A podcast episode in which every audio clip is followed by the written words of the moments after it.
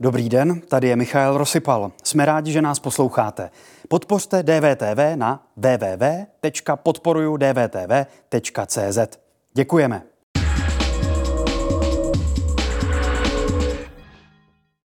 Slibem nezarmoutíš heslo, kterým by svou kampaň mohl doprovodit Jaroslav Bašta, poslanec a prezidentský kandidát, kterého do voleb vyslalo hnutí SPD.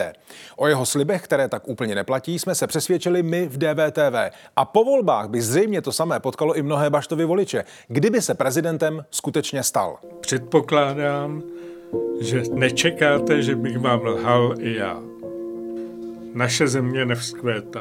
Nám Jaroslav Bašta slíbil účast v předvolebním rozhovoru. Na začátku prosince potvrdil, že s ním hned v pondělí 2. ledna budeme moci natočit interview. Po několika hodinách ale vzal jeho slib za své. Ozvala se nám mluvčí SPD a rozhovor zrušila.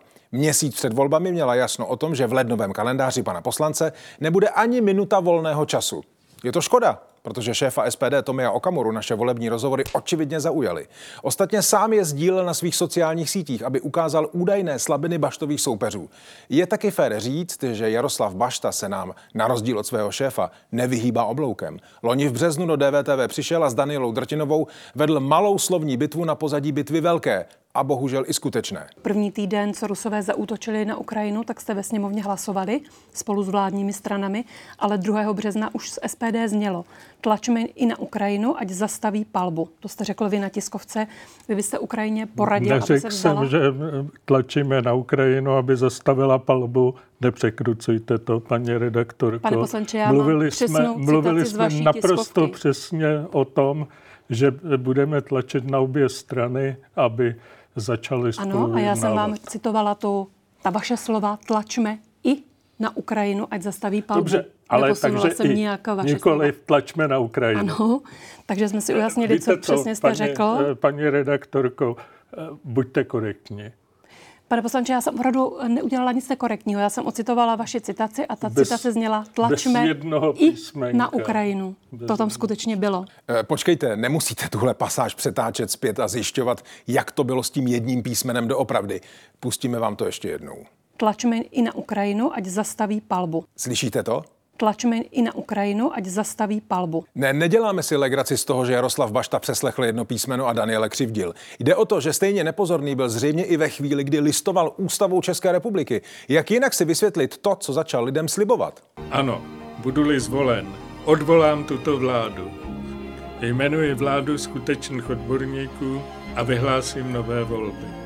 Je pravda, že v článku 62 jsou napsaná slova odvolává vládu. Další pasáže ústavy ale upřesňují, za jakých podmínek tak prezident činí. Podle Baštova výkladu by totiž mohl prezident z ničeho nic rozpustit i poslaneckou sněmovnu, protože slova rozpouští poslaneckou sněmovnu jsou v článku 62 napsaná také. A Baštovi nepomůžou ani údajné historické paralely. V roce 13 eh, pohrozil Miloš Zeman eh, Nečasovi, že ho odvolá podle článku 62. A Nečas eh, podal demisi sám dobrovolně, aby se tomu vyhnul. Ale tam to jako naprosto jasně zaznělo a Jo, to jste eh, tam je zcela jasný, že eh, prezident má toto právo. Jak to tehdy bylo ve skutečnosti? Sám Miloš Zeman šel před deseti lety do voleb s heslem Stop této vládě. A stejně jako Bašta sliboval předčasné volby. Sám ale později uznal, že odvolat nečasovou vládu nebude snadné a svůj výklad ústavy označil za velmi extenzivní. A tehdejší premiér Petr Nečas rovnou mluvil o ústavním puči, ke kterému by takovým krokem došlo. Ale hlavně nic z toho se nakonec nestalo. V DVTV jsme o tom chtěli mluvit s Jaroslavem Baštou osobně. Slíbený rozhovor odvolal. Na to má totiž právo i bez ústavy, základního zákona téhle země, ze kterého si udělal plakát do kampaně.